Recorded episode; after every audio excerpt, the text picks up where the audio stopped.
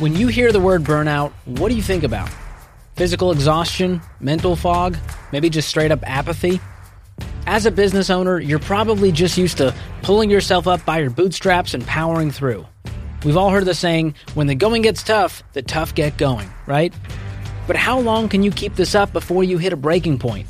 Before it affects your personal health, your business, your family, and your team? From the Ramsey Network, this is the EntreLeadership Podcast where we help business leaders grow themselves, their teams, and their profits. I'm your host, George Kamel, and in today's episode, we've got two interviews on the business driver of personal around this topic of burnout. In our first interview, I sat down with Dr. John Delony. John is a leading voice on relationships and emotional wellness, and he's one of our Ramsey personalities and hosts the Dr. John Delony Show. Then, in our second interview, we've got Ramsey leader Luke LeFevre on how to avoid burnout from a personal experience of his. Up first, we've got our conversation with John. We talked about burnout, what it is, what it's not, and how to know if it's happening to you. Now, burnout has become a word that people throw around a lot these days, but what does it actually mean? We hear it like I'm burnt out on Chick fil A, I'm burnt out on whatever it's kind of become this catch all for I don't want to do that anymore or I don't like that anymore, right? At the end of the day, burnout is when your body says enough, I'm out, right? So burnout can be that deep exhaustion, not when you're tired, but when you're just exhausted, right? When you're absolutely just fried, or when you have that feeling that nothing's helping, right? There's no amount of work that you're doing is going to get you out of the situation that you're in, or when you're treading water as hard as you can, when you're fighting as hard as you can, you're trying to run as hard as you can, your body eventually just says, dude, I'm out. Right. So think of it as your body saying, I don't care how hard, how tough, or how would it snap into a Slim Jim, bro. I'm out. I'm There's done. no no amount of pull yourself up by the bootstraps. It's it's beyond just an exhaustion. Yeah. It's not just I'm tired at the end of the day. Yeah. And I don't have brain power. So there's this. I mean, it's a was a I'd call a shapeshifter book for me. It's a it's a book by the Nagoski sisters and called Burnout. And it was written for professional women. Um, I got a lot out of it. It it's a marvelous book, and here's why. I've always known emotions to be signals right? So somebody comes in, you get pissed off, you get angry, you get frustrated, right? You and I, our offices are right next to each other. I'm real messy. You're very neat, and so you walk Offices in. Offices is generous. They're just desks. Our our cubicles and our work what do they call it? workstation Workstations. There it makes is. me feel like we're on a on a spaceship or something. Like go back to your workstation. That's probably an overstatement, but it is. And you come by, I see it. You have to inhale. Like it's hard for you to walk by my station because it's a wreck. It's it's Yeah, embarrassing. I'm pretty OCD, pretty clean, and you are mad scientist. I, I'm not that, right? Um, so your emotions are a signal, right? That guy needs to clean that up. That's driving me crazy. That's out of order, right? And I always know about the trauma response and how that kicks off a cascade of chemicals. The Nagoski sisters, they pointed back to that emotional, that emotion, right? That signal, that gong that says, "Hey, you need to get connected again. You something matters to you. You're frustrated. You're angry. Whatever." That that has a cascade of chemicals that your body kicks off. It dumps you into fight. It dumps you into flight. If you can't go anywhere, it dumps you into freeze. And you got to let that cycle run its course, or all that cortisol and adrenaline, all that stuff stays trapped in your body for days and days and days, right? And it begins to poison you from the inside out. Think about uh, trying to clean your pipes with Drano. You pour them down your pipes. You know, I know you're a I've done big it. plumber guy. I've done it. Have you? yeah, once or twice. Have you? Okay. So you pour Drano in your pipes and it can clean it out, right? If you just every morning got up and dumped Drano down there and every night dumped Drano down there, in short order, it would burn a hole through those pipes. That's what happens to our bodies, man. If we don't cycle this stuff through, we just sit on it and sit on it, and sit on it, and that's burnout, man. Our bodies just say, "Hey, we're out. You clearly don't know what you're doing. You can't drive this thing. We're putting it in neutral, and we're going to pull over." So, what causes people to get to that point? Are there certain things, you know, as a business owner that, hey, if you get into these kinds of patterns, you're probably well on your way to burnout? Hmm. I think I think it's not honoring that that cycle. It's not honoring that system. It's thinking that you know more than your body does. It's thinking I can push beyond limits. There is no um I'm not tethered to reality when it comes to how little sleep I can get, what kind of foods I'm putting in my body, how much I think I can do, how much I think I can earn and accomplish and achieve without coming back to earth, man, without restore, without without paying the piper on the other side of that teeter totter, right? So you can have seasons where you can run really hard, but if that becomes your life, if you try to live life with I'm just going to be on 24 7, 365. I'm going to deal with my kids when I get to my kids. I, my wife, she'll figure it out. My husband, you know, he's going to be there no matter what. Man, there's going to be a price to pay. And it reminds me of your talk that you did at EntreLeadership Summit, where you were talking about bricks and stories and the bricks in our backpack. And it feels like that kind of stuff, as we carry it around, can lead us to that burnout. So, unpack what do you mean by bricks in the backpack? So,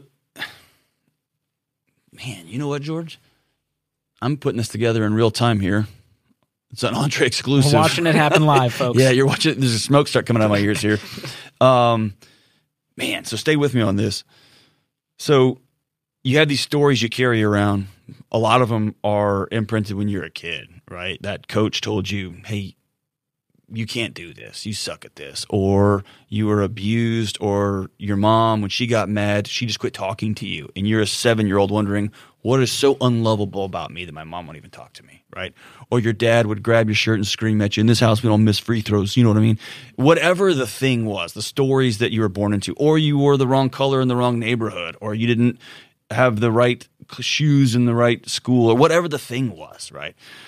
These stories become your biology right? They set off alarms in your body to say, hey, you're not welcome here. You're not safe here. You're not smart enough to be here. And dude, we carry that stuff with us our whole life. And so the analogy that I like to use is those stories become bricks that you just carry around. And most of us don't even know we're carrying them. I, the, the story I told at, at Entree Summit was, man, in first place for going for a 10 year sweep in the district track meet my high school, my senior year in high school, I was anchoring the mile relay and I dropped the baton. I've never even seen a mile relay baton dropped. It's a slow handoff, man. We're looking at each other. I'm cheering him on, and I dropped it. And we lost the meet by one point. We lost winning a decade sweep by one point. I didn't realize that here I am 20, 30 years later, and whenever it, it says, All right, Delony, you're the last one to go, I instantly think, I probably, I don't, I don't want to go last. That's still in there, man. Mm. It's so cheesy and ridiculous. I make good money. I got a cool job. It's still in there, right? So these bricks we carry all the time, that sets us up for what am I trying to do every day to achieve, to solve, to numb those stories that are just rotate, that are spinning, spinning, spinning, right? That are always mm. going. And so those bricks that we carry on all day, every day, the, that contributes to this stress cycle that we set off. That contributes to hey, I got to deal with this employee. Oh man, it's probably your fault. It's probably your fault. So I'm not going to fire. I'm just going to let this cancer just stay here in my organization. Or you're such a wimp, dude. I'm going to go in there screaming and yelling, and everyone's like, "Whoa, back it down!" Right? It in distress response just goes and goes and goes. I never deal with it. Boom, I'm burnt out. Yeah, I mean, a lot of business is making decisions. And if you're making decisions based on that biology and on based stories, on those bricks right? and stories, that's going to affect your life yeah. and you're going to be striving for this thing over here and it's going to be hard to make it all match up. Hey, and this is important too. You may have had parents who told you you're the smartest thing that ever lived. You may have had a third grade teacher who's like, you're a genius. And you may now look up 20, 30 years later, you're running a business and you are the smartest person alive, right? And anybody who challenges you or says, I don't think that's the right idea. What if we did it like this? Fired. You're an idiot, right? those stories can over sensationalize as well as under sensationalize too, right? But the the per, the thing here is there's always a physiological toll. Your body, to quote Bessel van der Kolk, your body is always keeping the score. It remembers whether you do or not. It's always getting the environment for someone else is going to hurt you, someone else who's going to affirm what you think about you, up or down. It's constantly spinning and spinning and spinning and spinning. And so you can pretend that's not happening, but it does, man. And so our knees hurt, our back hurts, we have headaches, all that stuff is happening. And then all of a sudden one day we're like, you know what? I don't care anymore. I don't care. And that's that's the Nagoski sisters. They walk through the three the three, you know, um, what would you call them? The three stages of burnout. It's that exhaustion that I cannot get up. Right. A lot of us felt that like, you know, midway through COVID, like, dude, I cannot look at my children. I, I don't. I, Eat whatever. I don't care. Right? You want to go out in the yard and eat grass? Go knock your lights out. I don't care. Hey, I got eight cases of Twinkies. Eat them all today. I don't care. Right? Yeah. That that's that. That's number two. Is that depersonalization. Normally, I'm a caring, connected person. I don't care. There's just an apathy I, towards I life. don't care. That's the number three is that deep sense of futility. Nothing I do matters, man. It doesn't matter what's happening right now. When those three things happen, you're not yourself. You're disconnected, man. You just think everything I do, it doesn't matter. I'm always going to have a boss like this. I'm never going to be able to satisfy that customer. I'm never going to get on top of my stuff. That's that's the alarm sounding that you're burnt out. So I want to talk about prevention and recovery. Let's start with recovery. Let's say the business leaders. I love how you're using uh, addiction language. Yes. Hey, you're right on though, I'm man. That's- spot on. That's perfect. You've taught me well. That's- so that's for good, the, for the the business leader listening, who's going, "Oh my gosh, John's reading my mail, and I think I'm in that stage, Mm-hmm. or I'm trying to come out of that burnout." What are the steps that leaders can take to start to walk out of that? So think about the way our bodies are designed to deal with stress. We really got three triggers. We got fighting, we got running, we've got freezing, right? So the first two choices are our best option, right? I'm going to get out of here. There's a bear at the front of the cave. I'm going to get out of here. The second one is, hey, dude, I can't get out of this cave. Grab a stick. It's me versus the bear. It's probably not going to end well for you, but if you're a, a gangster fighter like you, George, you're you going to come me. out on top. You know me right. well. So many fights That's I right. get into. The third option, which is the worst of the three, but it's the best you got, is body goes into neutral. We're frozen. That's where your body says, you know what, that bear's gonna come over and gnaw on a leg. He's gonna take it with him, but we're gonna we're gonna get to tomorrow. All right, that's the goal. And so that's what depression. All right, that's when your body just says, hey, shove all that crap down. We're out. We're gonna check out. We're gonna get beat up. We're gonna, but we're gonna survive. Right. So think about when you show up at the office and that idiot employee shows up. You can't fire him because I don't know why you pointed to me when you said idiot. it was an accident. Okay. It was a little bit Freudian. Hurtful. kind of my hand just went to you like one of those those watering sticks or whatever. Um, so you can't fire him because we're just printing money and handing out checks, and so there's not a lot of people in line for this job, right? See what I did there? Yeah. That was like a little subtle political dig. I'm trying to get better at those. um, so you can't just fire him, or you don't want to deal with it. And it sounds cool at an entree, like you just fire him. Eh, Firing's hard, man. I've had to fire a lot. I, I don't like it, so I'm going to avoid it. So boom, my body goes into fighting or fleeing. And what are our options these days? I can't go hit him, right? He's going to call HR on me. And if you're a small business, HR is me, right? I'm going to go to jail. Um, I can't just run away from him forever. And so what do I do? Here's what I do, George. I open up my laptop and I write him up. or like I'll send a mean email and then after I send my ha showed you email, then I'm going to text my wife about how tough I am. Dude, that all of that stuff is still coursing through my body. It's not solved at all, right? This is what I get really annoyed by. There is an entire I'm just going to make up a number because it's going to help my cause here. An 80 trillion dollar industry on the- Sounds about right. give or take ish, uh, self care industry. You Yeah. know what you need when you're burnt out? A candle and a warm bath. That It's gonna it's gonna nice. bring you back. You know what you need? You need to ride a horse. Actually, that could actually help. So I take that one back. but like, it's this whole. You know what you need? You just need uh, some. I don't know. Some lavender essential oil under your under your eyelids, or I don't know where you. That could work, too. Listen, EntreLeaders, don't put essential oils under your eyelids. That's probably going to burn your eyeballs out. I don't know. Real painful. But there's this idea that you can just, you know, deal with the surface level nonsense and you're going to get to it. So, to circle all the way back and answer your full question. By the way, if you're wondering, did me and George get any work done in the office? What a journey we've Very- taken just with this one question. Very, very little. So, here's what you got to do. Um, and this is again straight from that book. It's straight from this is a this is research backed. So this isn't just me making this stuff up. You first got to address the meaning of what you're doing here, right? So if you're a plumber trying to change, like I want to change the face of plumbing in America, right? Or I am a HVAC person in Texas. I want to change the face of HVAC in Texas. Well, you know what? Their power grid doesn't work super great right now. And so you're probably not going to do that. And every day, if you're going to work trying to change the face of HVAC in Texas, you're going to get burned out because you're going to realize, dude, I'm treading water. I'm going nowhere. So sit back and ask yourself, why am I doing this? And you may have to readjust your meaning, which may be, I want to make sure that every person that reaches out to me and says, hey, I need help, they're going to feel honored and dignified and they're going to get their needs taken care of. You can do that, right? So sometimes it's rescaling down or rescaling up what your mission is, what making meaning of what you're doing. And then, dude, nobody likes this, especially in the Western world, but you got to move your body. You've got to discharge this stuff. That's why all the research circling back now is saying, man, you want to start addressing anxiety, you want to start addressing depression, you want to start exercise, dude. Go move. You've got to move. Then you've got to be in relationships. You've got to have skin to skin contact. You've got to sleep, George. Sleep. EntreLeaders, listen, I'm pointing at a camera and I know most of you are listening to this. You have to sleep. You've got to sleep. It's a reset. It's a control alt delete for your brain, right? Um, you've got to breathe, be creative, be grateful, live a life of gratitude. There's all these things that sound all woo woo and cheesy. And I'm thinking right now, there's some dude in Kentucky driving his plumbing truck and he's going to pick up some one of his idiot coworkers screwed something up and he's going to fix it. And he's thinking, did he just say be creative and gratitude? What are you talking about, dude? He's like covered in, I don't know, like uh, that PVC, that purple stuff on the connects PVC pipe. I love for- the visual here. Yeah, exactly. I know this guy. Uh, of course we do. And he's saying, What? I got to be grateful? Yes, you do.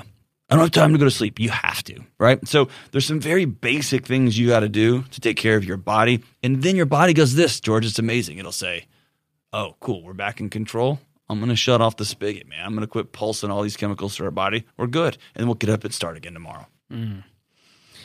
All of that reminds me of your hosing off the boots analogy. When I first heard this, I had no context because I've never had to hose off boots. I realized that was a very Texas analogy. Very Texas, but I love the heart behind it. So share with the listeners what you mean by hosing off the boots.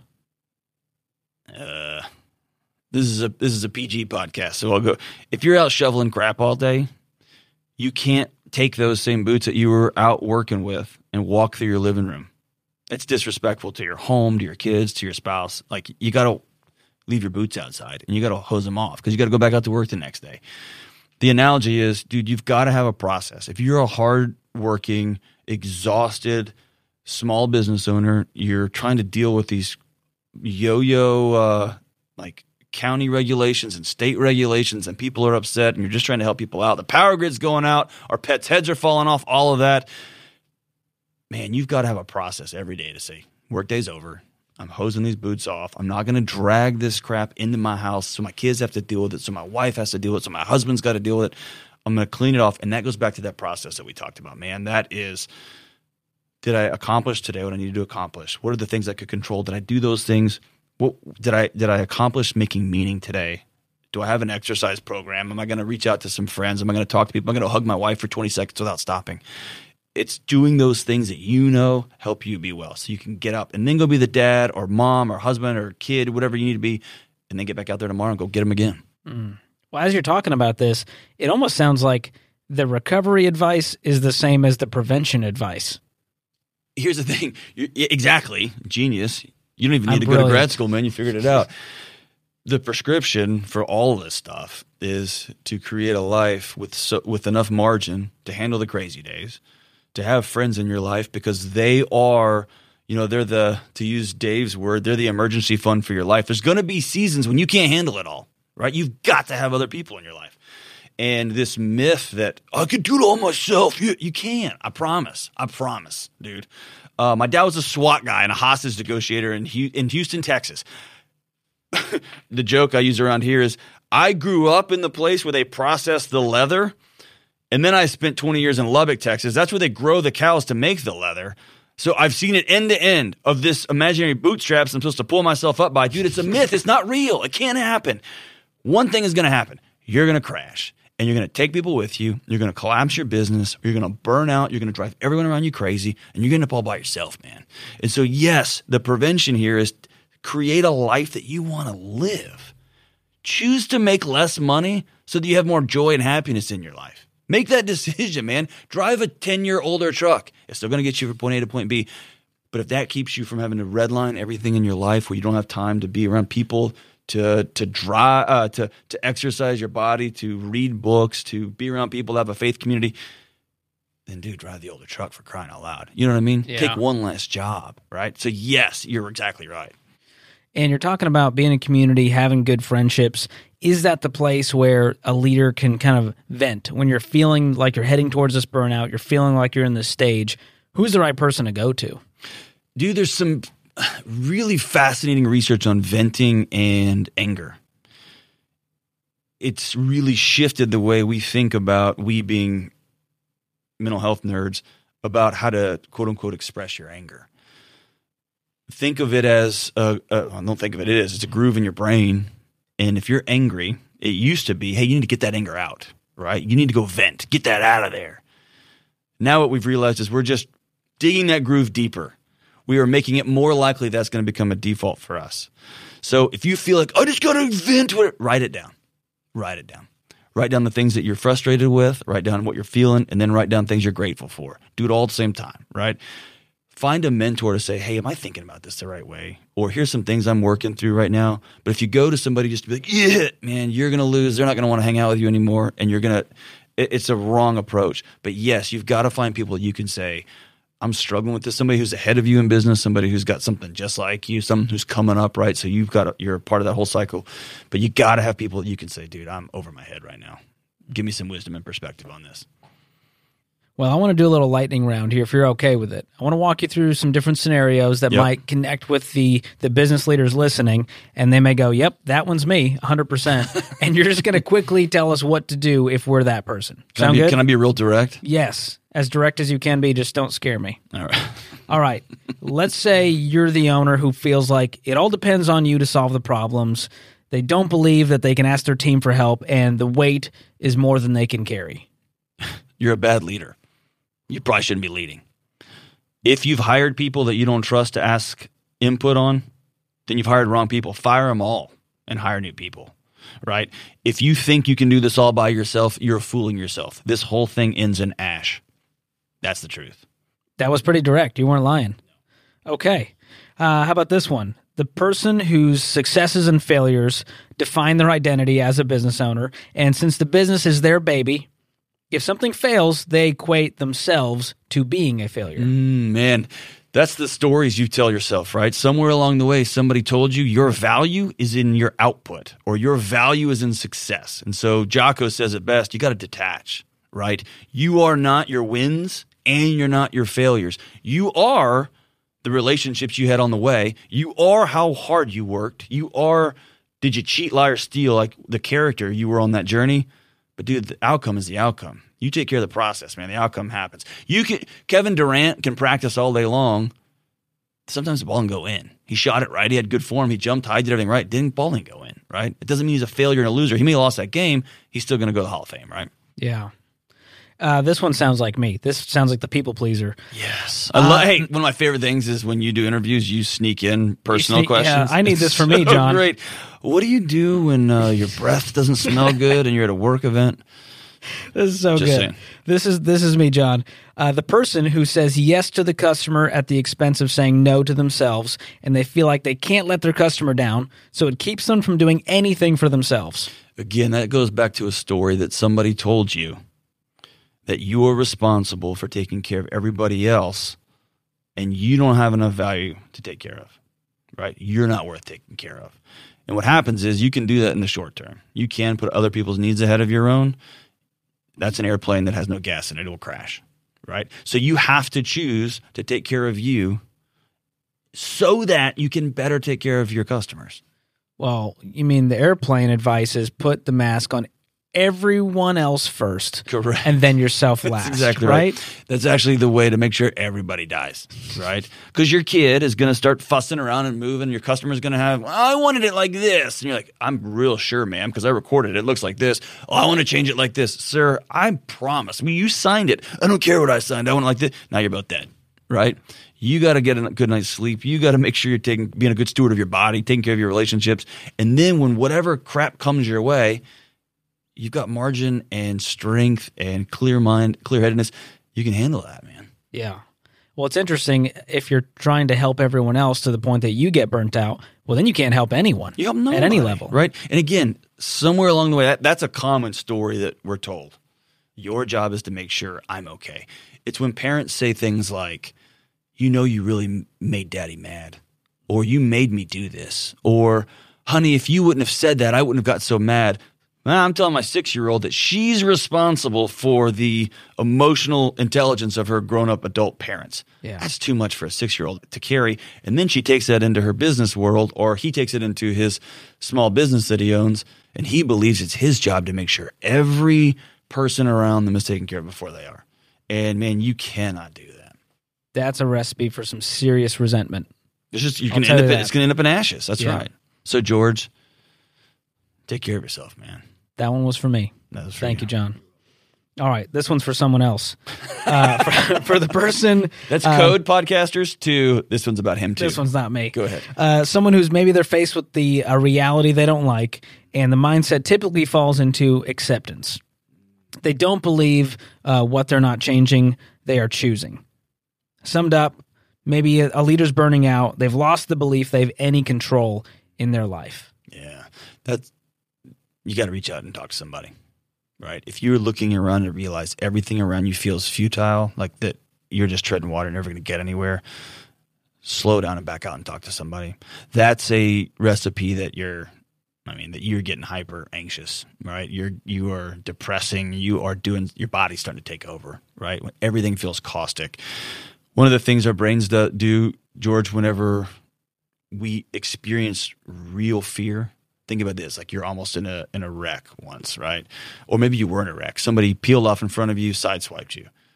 For the rest of your life, there's a part of your brain that is on alert all times when you're in the car for a sideswipe, and you might feel your heart rate go up a little bit, or if somebody you, you look out the corner of your eye and you see them coming. You've got to let your heart and mind know I'm okay, right? You've got to do that work. Mm. Well, we talked about community, accountability, friendships, and this one I'm sure you, you've taken a lot of calls about. This is the leader who knows how to lead people, they know how to get the results, but they don't know how to have a friend. man, that's me.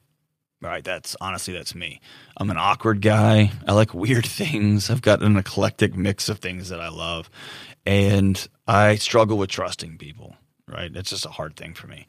And so, it was about five or maybe ten years ago. I realized there's no like swipe right app for 35 or 40 year old dudes. Like, hey man, I Someone make an app for that. I like the Astros, and I don't want to talk. I like not real expensive beer, but not cheap. Like, I, like there's no. I wear. I still like my cargo shorts, That's true. but my shirts don't fit good. I, there's no app for that, right? And you want to come over and just not talk and then just go home. That doesn't exist, right? So I had to look at the science and look at the mess that was the world around me that I'd created and say, man, I got to learn how to have friends. And that sounds stupid because we all think you just learn how to have friends. Look at your kids. You just put them in a room, they just go, but they don't know about judgment. They don't know about what they can and can't do. They don't know about I'm supposed to. They just go play, man. And so I had to learn as an adult, dude, I'm a person of value. Yes, I'm weird, but so is everybody else. And I'm going to go hang out. And sometimes it's weird and awkward. And that's fine. I had to have people over to my house, dude, and say, hey, I know this is going to be super weird, but I'm asking you to be my friend. I want to be your friend. And they were like, this is now weird. dude, you just took your weird to a whole new level. But, and I say, that means I'm going to show up in the middle of the night. If you ever need something, holler at me. I'm going to show up to your kid's game. I'm not some weird stalker. I just want your kid to know that if you're not around or if something goes on, I'm a safe person they can call. And I'm going to invite you to my kid's games. You don't have to come, but I'd love you to be there. It was just these awkward conversations. And dude, it was transformational. I'd forward a podcast to a buddy and say, hey, I want you to listen to this and we're going to go hiking and I just want to talk to you about it. He listened to it, man. Or he said, I'm not listening to that stupid thing. But let's go hiking anyway. Right. So there's just, you got to put yourself out there and it's awkward and you get, feels like you're getting cut from your junior high team sometimes when someone's Yeah. like, dude, I don't want to hang out with you. So important, man. Yeah, especially uh, for the men out there. I, I think they have a real hard time creating deep friendships Yeah. and getting to that level where they, a they can be vulnerable. socialization, man. It's just so dumb. We've got to get over, dude. It's the you, may have talked about on this podcast, the diseases of despair. We're literally dying. We are literally dying. I, I read a remarkable book by Thomas Joiner. He's a researcher out of Florida State. It's called Lonely at the Top. He just says, if you look across the world, in every single culture, men have most of the leadership roles, most of the money, and they lead Earth in strokes, heart attacks, cancers. They lead Earth in everything. They there's a cost to winning, and it's dying young, right? Yeah. And so stepping back and saying, what are we trying to do here, man? And um, a lot of that starts with friendship, with getting connected with other people. when you talk about how winning won't make you well, no. and I feel like that that's very connected to this burnout. But you can be well and win, right? So it yeah. works the other way. I'm not saying yeah you shouldn't be ambitious and you shouldn't want to buy your neighbor's company or buy your neighbor. I, I want to buy my. I hope they're not listening to this. I hope to buy their land too, right? They're definitely not listening. yeah, I hope not. Um, I'm gonna get a, like a like an offer in the mail. It's gonna be triple what it's worth. I'd like to do that, right? So I'm an ambitious guy. I want to do things. But I know that buying my neighbor's field is not going to make me feel better about myself. It's not going to help my marriage get better. It's not going to help me be a better dad. I got to do those things first. And that will inform my ability to go out and do these other things long term, right? Dave says it all the time. Dave Ramsey, our boss, says, Did I reread that stupid book every year? And the tortoise always wins, man. And so it's just knowing I got to take care of this stuff so that I can take care of this stuff, not in spite of, right? Yeah. So to recap here, uh, we've got some themes. Obviously, winning won't make you well. Hose off your boots. Friends are the emergency fund for your life. Any other advice that can help the business leaders out there avoid or recover from this burnout? It, burnout is not a thought problem, it's a physical issue, right? So if you find yourself in a situation in a day, which most of us do, that man, our alarms got set off. You were in a traffic jam and you just were squeezing that, that steering wheel tighter and tighter. Your kid calls you and you just get off the rails. Your spouse says something to you that sets you off. You're in a couple of hard meetings during the day, and then a client of yours says, Hey, I'm thinking about putting this back out to bid, even though they promised you they weren't, right? You have a physiological tool. You've entered a process. You've got to complete that cycle right? You've got to go move and be with people and eat right and sleep and go do something creative and go watch a funny movie. You've entered a process whether you want to or not. You can choose to not complete that cycle and you will pay a physical toll, right? It will, you'll pay a price for it. Or you can go do it. You're not going to feel suddenly magically better, but your body says, cool, George is back in control now. I'm going to shut the alarms off because you're good. And you're still going to be pissed off. You're still going to be angry. You're still going to be frustrated but you're not going to be burning a hole through your pipes, right? Mm-hmm. Well, John, thanks for taking some time today to help our listeners avoid and recover from that burnout. And thank you for the work you do every day on the Dr. John Delony Show, helping people be well and be whole. Thanks, man. I appreciate you letting me hang out with you and the Entre crew. As John talked about, your body is always keeping score. You can pretend the aches and pains aren't happening, but if you don't deal with them, it can really mess you up. So, what can you do if you're experiencing physical symptoms of burnout? We'll have a conversation about that right after this. Hey, your small business has a lot of the same challenges that mega corporations do, but without a huge finance team to solve them. I mean, who has time to juggle different apps and programs to manage your cash flow? Well, that's where Found comes in. It's business banking plus easy to use financial tools, all to simplify small business finances. Found has all the features you want in a business bank account and none of the stuff you don't. No minimum balance, no opening deposit, and no hidden fees. You can sign up for Found in just minutes. It's easy to access on desktop or mobile, and you can customize your account to organize and manage your funds. Plus, you can create and send free invoices right from the app, so you can get paid quickly and easily. It's time to move on to better business banking, designed to help small business owners succeed. It's time for Found. Get started today for free at found.com slash entree. That's found.com slash entree. Found is a financial technology company, not a bank. Banking services are provided by Piermont Bank, member FDIC. Here's a math refresher. There are only 24 hours in a day, so you and your team need to streamline time consuming tasks to focus on the activities that make money. Smart businesses are realizing that to reduce headaches as they scale, they need NetSuite by Oracle. NetSuite is the number one cloud financial system, bringing accounting, financial management, inventory, and HR into one platform.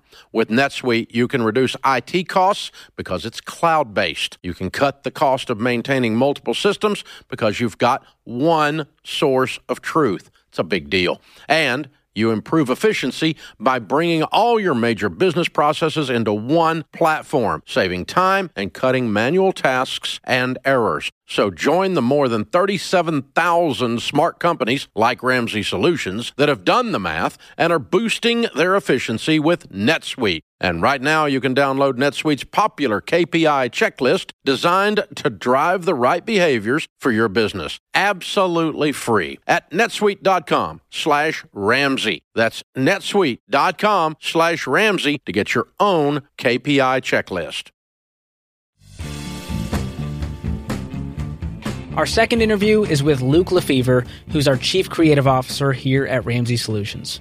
We talked about how he experienced some physical symptoms of burnout years ago. His body was telling him, stop doing what you're doing. It was 2010, and my wife and I had been down here in Nashville for about a year and a half. I th- think I'm, I'm going to mess up my timeline, but we had been down here. We moved away from everybody we knew up in Illinois, come down here, starting a new job, leave everybody we know, and then you're kind of you're just with just with your wife, and we had a little kid at the time, two and a half. She was pregnant with our our second. She had just had our second actually, and um, new job, new place, and we kind of started to struggle at home. So I was stressed at work, and it was it's hard it's hard work here. You know, we're we're we're working. It's a lot. It's pushing myself. Um, and then at home we were struggling too. And uh, I was at work, sitting at sitting at my desk, doing. Uh, I was a designer at the time, doing some work. And my, and my friend Tim Newton, he's been on here before. He's sitting across from me, and I look over at him, and I'm like, "Hey, is is something happening on my face?" Because I just felt it felt like tingly or something. And uh, he looks at me, and he kind of goes, "Goo!" Just frightened by yeah. you. And I'm like, "Oh no!" And he and so I get up and I go to the, in the bathroom and I look in the mirror, and my top lip has started to swell up.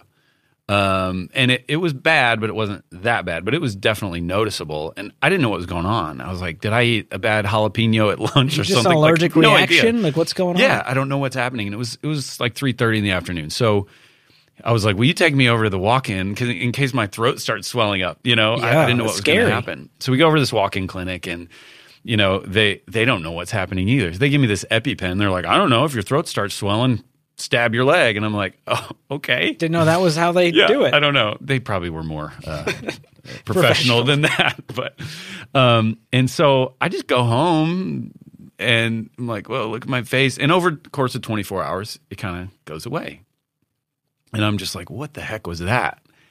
So I go back to work, go back to doing the things that I do. Um, uh, didn't stop doing what I was doing, and just kind of went back to it, and was like, well, that must have just been some bad food or or something. I don't, I don't know. You did not connect it to anything you were doing at work. Not you thought it was just like a point. dietary thing. Yeah, and I didn't connect it to anything going on in my life. It was just, what was that? A couple weeks later, uh, it was the middle of the night. I'm sleeping, and I wake up, and it literally was like three in the morning, and I just feel like my face feels funny again. And so I, I feel my face, and I'm like, what is happening? So I stumble out of bed. I go in the bathroom, and I flip on the light, and my bottom lip is giant, swelled up. Like, have you seen Hitch? Oh yeah. Will Smith, not his whole face, but the bottom lip was just giant, just my bottom lip, like a clown character. And I'm staring at it, and I have pictures that you're trying to convince me to put on the internet, and it's not going to happen. Put it on the internet. It's not going to happen. Um, that I just was like, what is happening? My face swelled up. Okay, so that was um, early December, I think it was by that point. And again, I don't know what's going on. 24 hours go by and it goes down. I obviously didn't go to work that day. I'm not going to show up to work because it was, I mean, all anybody would talk You about. would have not gone any It would not done. have happened. Yeah. yeah. So it goes down again. At this point, I'm like, okay, I'm going to call an allergist. I'm going to call somebody. Um, a couple weeks go by. Again, it kind of goes away. Uh, I wake up Christmas morning, December 25th, 2010, and I was at uh, my wife's parents' house. We're we're in we're at their house. I wake up Christmas morning and I go into the into the bathroom, and my entire face, my ears, my my eyebrows, it looks like I'd been in a fight, was just swelled up, and I don't I don't know what it was, and so we go through Christmas, we get back to work, back to life, and I go to an allergist. They poke me with all the things an allergy test does, and it says I'm allergic to everything. I've never been allergic to anything in my life before. Nothing. And they do these tests where they poke you with with all the different ragweed and all this stuff, and they literally said you're allergic to everything. And I'm just going to have to go get different sheets and different curtains and all this stuff. And I'm like, How have you survived up until this point? Exactly. I'm like, no, this is not true. What happened over that time is my hands started to swell up. My eyelid would swell up occasionally. Um, I didn't, but I didn't really know why. But over time, I could start to see when I was really stressed, this would happen. And it's weird and embarrassing to say it, but uh, Jen uh, Sievertson, she's been on this podcast, and Suzanne Sims, they- they've been on this podcast before. And at the time, they were they were my direct leaders. And Jen would be like, "So how you doing today, Luke?" And I'd be like, "I'm totally fine." But she could tell my eyelid was like sort of swelled up a little bit, and they started to call it my tell. Like if I was if I was stressed, I'd be like, "No, no, I'm I'm fine," and then poof, like a puffer Your fish, face would just explode. they, I would I would puff up, and it was so obviously annoying and embarrassing and everything. But what happened was, I was driving to work one day, and it happened again. That morning, I woke up and my eyes swelled up. Well, I'm just wanting to go to I'm just wanting to go to work, but I'm not going to go to work. Like I can't, put my contacts in. I got my glasses on. My eye is so swelled up, it's like touching the lens of my glasses and I'm driving to work because uh, I was like, I'm powering through today. Like, I'm not going to miss a day. But I just couldn't bring myself to go in. And I remember driving to the top of this hill over here in Franklin and and just being like, God, what what is happening? And I texted uh, another uh, a leader, another leader of mine at the time, and told him what was happening, and he just responded with, "Man, this is all connected. Like what you're going through in your in your life, this is connected." And and I'm a, a Christian, spiritual person. I believe that the enemy doesn't want things to happen, and so he's he's attacking as well. And I I pulled up a um, journal entry from from December 10th around that time what it ended up being was hives. It was internal hives, and no one could ever really explain why they were happening. It was just, I don't know, my adrenaline, the stress at home. Mandy and I were working through a bunch of really hard stuff.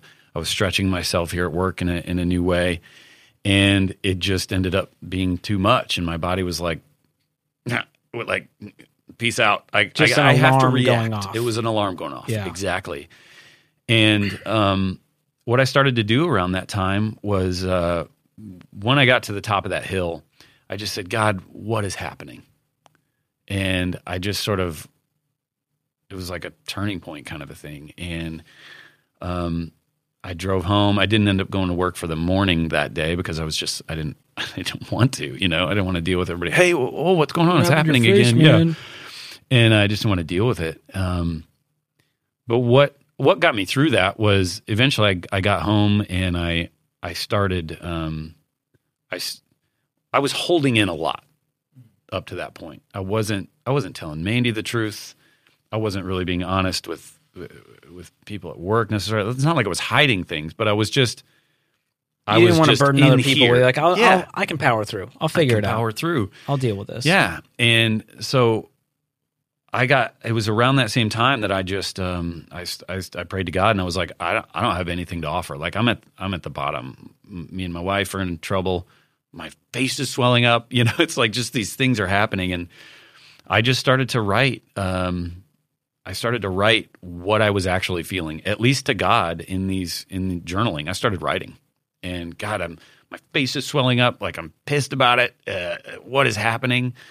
Um, and I, I I looked up a journal entry before this interview from December tenth, twenty ten, and it, it's from that day that I drove to the top of that that that mountain mountain this Tennessee hill. It's not like a. It sounds For way, some people, it might be. sounds way more epic to call it a mountain. It just says I couldn't bring myself to go in yet. I know I would just get there and just stare out the window trying to find the best way to express this. I took a beautiful drive into work today and tried to get to the top of the highest hill just to feel closer to you, God. I think I've been under uh, uh, the worst spiritual attack of my life, and Mandy and I are becoming what God wants us to be, and the enemy's not happy about it. The stress over the last two weeks has been incredible, and I think that's what the hives and the swelling are coming from. And I'm in. You know, I won't read you the rest of it. It's too personal. But um, it was just like, it was like all of this is is coming like something is happening like i just started to acknowledge that i am stressed something has to change and that's kind of the beginning of that face swelling story yeah Wow.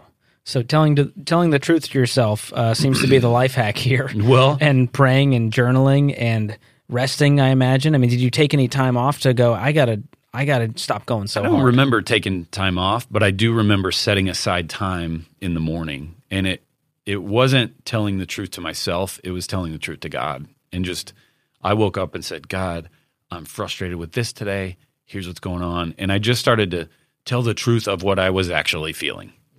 Um, and I didn't take days off. I took an hour in the morning where the kids weren't up yet.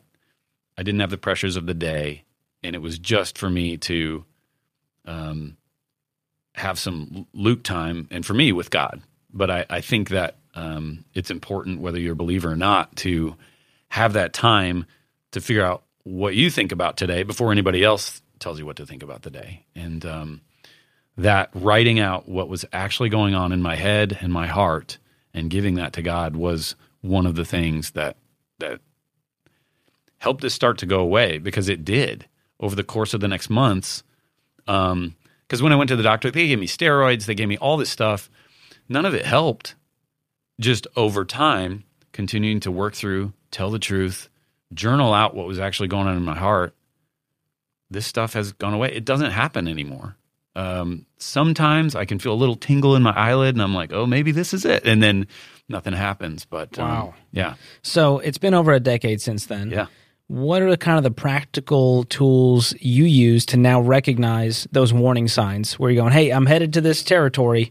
Let's not do that. Um, has that happened more recently? Yeah, um, this week actually. Uh, today's Friday. We're recording this. You probably don't want me to say that because it's whatever. But It's fine. We're this is peek behind the curtain. Yeah, it's Sometimes Friday we when we're doing record on. Fridays. and this week was like a really intense week. Um, I had I had a vacation last week and I was out and we went to Florida and it was awesome. And then come back to work and it's I had a bunch of stuff scheduled that I had to be ready for. And there was something, uh, yeah, something decent sized every day of the week that I had to be on for and prepare for. And I kinda looming really, in your yeah. day. And by yesterday morning, most of it had happened. And so about 11:30 most of it had happened and I started to get a headache. And I think it was because it was just adrenaline high all week and I got through all the things I needed to get through and I felt just really, really exhausted at about it was like two or three o'clock, uh, maybe it was Wednesday. I just felt really exhausted and my head was hurting and I'm staring at the computer still and I was like, I cannot look at this screen anymore right now. I gotta get up. I'm gonna go for a walk. I was actually looking for a a dark room to just close my eyes for like 45 minutes because my head hurt bad and I had something else to do at four that day, so I couldn't just leave. And so I was walking around and I just had to get away and walk. And in this particular case, I walked around our new building and I saw Alex, he's one of our creative directors, and I said, Hey man, how's it going? And he he starts talking, he's like, How you doing? And I'm like, Well, actually I have a headache and I just needed to get up, get away from my desk and and walk around. And we started talking about deep sea fishing and we just got into this other kind of conversation um, and then I walked around somebody else and they could tell my head hurt by my face. And he was like, What's going on? I'm like, I just got a headache. And I, I was just telling the truth. I wasn't trying to be like, I'm tough and everything's fine. Everything's great. But over the course of having those conversations, by the time 5:30 hit, I saw um, the person who said asked me if I had a headache, and he he points to his head and he's like, "How's your head?" And I was like, "Oh man, it's actually it's actually gone." I got up, I walked around, I had some conversations, um, I got with some other people. I took some Advil, that helped too. So let's not Medicine let's, is, is let's not be total. I'm not saying I'm against that, but it just got me out of the element I was in and having a conversation with people, talking. I told the truth of what was happening, and it just sort of starts to release it, you know. Um, but it, it happened this week, you know. It was just I can feel it today, being Friday. I'm like, man, I'm I'm ready to turn off the motor for a day, uh, you know, or two here on the weekend. And so I, I've known people that go through their whole week and they are on from early morning till five, six at night, maybe later. And then on the weekends, they have a side gig and they're on morning to, well, I'm just doing the morning on Saturday. And they, and they just keep going. and you just keep pounding, pounding the the adrenaline, pounding the work, and uh, and proving yourself. And it's like, dude, no, um, you gotta slow down. You have to. Like somebody asked what- if I have big plans for this weekend. I'm like, no. Like I want to work in the yard. you know. Yeah. Like I think doing something that's the opposite of what you do all the week. Like some people might be outside all week and they want to work on a computer on the weekend. That's great. But you have to give give yourself real rest and figure out what rest means to you. And for me that's I'm just around people all the time. So the weekend is is a nice time to turn some of that off. Yeah. So- And I, I think for the business owners out there, you know, some of them, they're not even working 40 hour weeks. They're doing 50, Yeah, 60. I mean, they're on all the time, Yeah. you know? And so I think it's hard, especially for them to, to turn that off Yeah. and find that rest Yeah. and really take that, get that moment of peace where they go, oh, I got to wake up an extra hour early Yeah. and do this quiet time or sit or read or do those things. But Another thing. what you're talking about is what are those things that energize you? Yeah. And for some people, it's having a great conversation. Yep. Sometimes I'm so tired, Yep. and I'll find a person and we'll have a great conversation, and I'm like, I'm I'm awake now. energized. Yeah, I wasn't. I wasn't physically tired. I was just mentally Yeah. exhausted. And so, finding those things that do energize you, like you're talking about, for some people, just being out in the yard Yeah. can be one of the most peaceful, most energizing, restful things you can do. So, for the business owner that's out there going, okay, Luke, what are some practical things I can go do this weekend, this upcoming week to avoid that burnout, to start to recover if I'm in it now, or to avoid it in the future? Yeah. Learn about yourself. So um, I'm sitting here. My assistant Molly was like, she could tell I was I was just very exhausted yesterday, and she's like, "Well, you have that EntreLeadership interview thing tomorrow. You know, should we move it?" And I was like, "No, that that brings me energy. Like I know that about myself. That having this conversation will give me energy, and and that's a good thing. And so learn learn yourself. Um, I know I'm being sort of contradictory. I love conversations, and then I like to be alone too. And so uh, that's that's one thing. Figure out yourself, and then do those things that, um, whether it's being with people that gives you energy, or it's being alone that gives you energy. The other thing is, and it's it's really hard, but um, turning like the reason I can turn off on the weekend is because the the email isn't poking me in the eye all the time. I turn off the notifications. And luckily, uh, not luckily, intentionally, we've created a culture here that it pretty much shuts off a lot of the emails on the weekend and in the evenings. But if you're the leader, if you're the runner of said business, you can start to create the the habit for your team that when they email you at 7:30 p.m. or they email you on a Saturday at 11, if you immediately respond, what you're doing is you're training everybody that that is the way you want to live, that that is the way you want your business to run. You're setting the tone. You're setting the tone. And I know you want it, you want them to see you hardworking and yeah, of course you want to be a hard worker, but if you respond quickly, they're going to say, "Oh, that's how this is." So, start to change the habit of when you respond to people. And if they send it at 7 and you just don't respond to the morning, they'll start to get that expectation. And then you can start to say it and be like, "Hey, if you you're probably not going to get a response from me in the evenings because I'm I'm with my family, I'm trying to refresh." And I know that's even harder when you have outside clients who have a different expectation uh, if you're serving them as their business, but you can work it in to start to be the habit and the tone of if you're immediately responding all the time at these weird hours of the of the day, they're going to be like they're just going to keep asking. I mean, it's it's if they do that. It was like a what movie were we were watching? Oh, Storks. I was watching Storks with the kids over the weekend, and there's this the parents in this movie are realtors, and they say, "We never stop. We never stop. We'll answer your phone call on Christmas." And you Oh know, they're missing their kid, and they're being sarcastic in this movie, but start to set the pattern of Get those boundaries in place. boundaries up. Yeah, and um, that's that's Dave Ramsey did this. I mean, I remember he, him saying, "Hey, I'm emailing the team because he's just firing off emails Mm-hmm. left and right, and he might be working on a Saturday because he just wants to get catch up Yeah. on some emails for fun." Yeah. And he started scheduling the That's emails right. to fire on Monday morning. Yeah, But he'd be sitting there writing them on Saturday, and he found out there's a scheduling feature. Yeah. But using that really set the tone for the team that, oh my gosh, Dave's emailing on Saturday. I got to respond ASAP. Uh, and it helped create those boundaries. Yep. So Yep. um, definitely understanding yourself, Yep. setting those boundaries in your life when it comes to, you know, the work life balance, which Yeah. We, we've got Christy Wright on talking about that Yeah. all the time. And are there any other practical things? Let's say it's not you, but it's your team. Mm-hmm.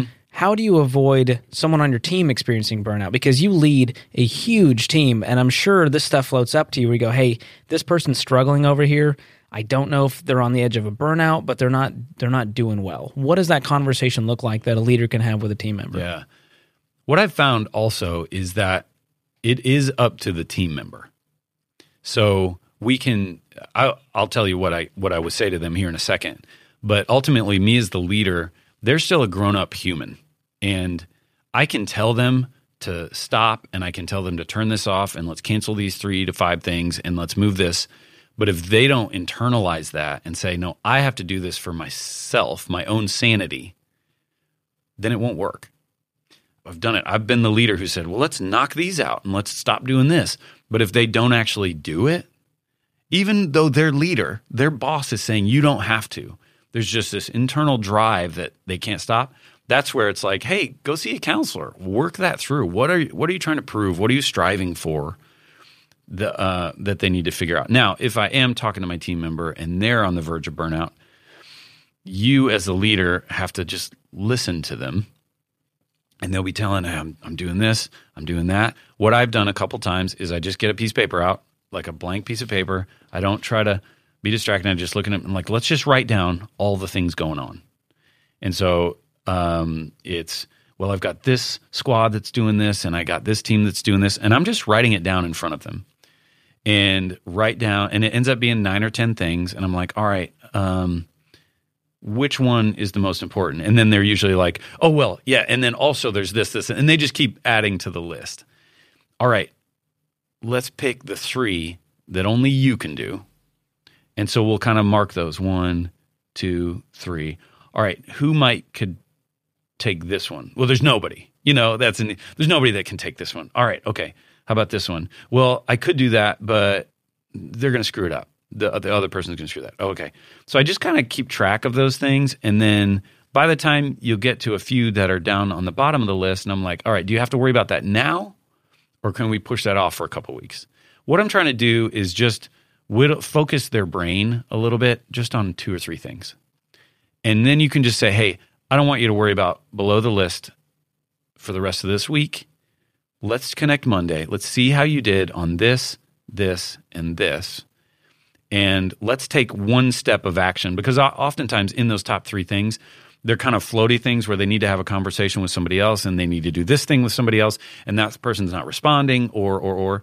And it's like okay let's find one one thing that can move you in the right direction with each of these top three things. So all right for this first one you're stressed about so and so not getting back to you. Let's go find him today. Find him today. Tell him what you're worried about. Tell him your concerns the next one. All right, let's take one small step in that direction. And all you're doing is helping them take a giant cloud of stuff that is weighing on them and giving them a single step. It's just like Dave and the baby steps. Yeah. There's a giant cloud of stress and debt and, and, and, and we're just saying $1,000. We're just getting you down here, get $1,000. And what that does is it just starts to clarify and take this giant cloud of chaos and give it some give it some focus. Yeah, just distill so, it all down. Yeah. Mm-hmm. That's really good. Yeah. So the leaders, the team members, let's say uh, the leaders out there, and they're going, "Hey, Luke, this all sounds good." But I'm going to get, get, back to work on face. Monday, and it's just going to be the same chaos, the same struggle. What encouragement would you give to that the leader listening who goes, "Look, I want, I want to avoid burnout. No one wants to go there. Um, what do I need to do? Maybe it's not practical, but maybe it's just a mindset that they need to go into their week with. Just give them some encouragement. Mm. You're doing a good job out there. So you're either driving right now or you're sitting at your computer and there's 27 emails in your box waiting for your response and you feel like you're not doing a good job leading Susie and and John's got this other problem and your new team member's on his phone all the time. You're doing a good job keep showing up tomorrow, even in what feels like a wilderness. Come back tomorrow and keep trying. My daughter learned to play the guitar over this last few years, and when she first started playing, she'd put her fingers on these steel strings that are rigid, and she'd push down hard, and it hurt. She would say, Dad, how am I supposed to learn this? It hurts. And it would leave these red lines across her tips of her fingers. But she just showed up again the next day, practiced a few more notes, and she did that for a month, and two months, and six months, and a year, and another year. And this is three or four years later. And just uh, last night, she goes, Dad, feel my fingers. And I rub my fingers off across the edge of them, and they're tough. And she can play that guitar. And that's what you're doing here. You're learning to play the guitar, you're building the right calluses. So you're doing a good job. Build the boundaries because you can't practice the guitar all the time or you will be bleeding all the time. You have to stop and let the callus form. And the way that happens is when you're not playing, they have to heal to form that callus. And so set the boundaries. You get back on Monday, decide a time Monday night where you're going to be done for that day. And turn it off at 6 or 5:30 or whatever is the right thing. Pick a day and just choose a small boundary to hold for yourself. That's what I would say. And if you hear nothing else, you're doing a good job and come back tomorrow. I love that. Well, Luke, so much good stuff here from praying to journaling to processing to resting to delegating to boundaries. Thank you so much for sharing your story. I know it's going to help the listeners out there uh, avoid that burnout and continue to do the work that we need them to do. It's an honor to be here. Some great tips there from Luke LeFevre on avoiding burnout. And as John said earlier in this episode, delegation is key to avoiding burnout. And if you don't feel like you can trust your team enough to delegate to them, then he said fire them and hire people you can actually trust. And while he was probably half joking, hiring and firing is always going to be part of running a business. So you might as well use our 12 steps to a good hire that we outline in the EntreLeader's Guide to Hiring. To get this free guide, text the phrase EL Hire to 33444. Again, text E L H I R E, no spaces, to 33444 or click the link in the show notes. Hope you enjoyed today's episode of the show. If you did, leave us a review and subscribe so you don't miss the next one. If you're a small business owner with 2 to 200 team members, we'd love to hear your feedback on the show and ask you a few questions. Click the link in the show notes to fill out a brief survey to schedule a call with Tim, our producer. You can follow us on social media at EntreLeadership. This episode was produced by Tim Hull, edited by Jacob Harrison, and mixed and mastered by Will Rudder. I'm your host, George Kamel, and on behalf of the entire EntreLeadership team, thanks for listening. Until next time, keep learning and keep leading.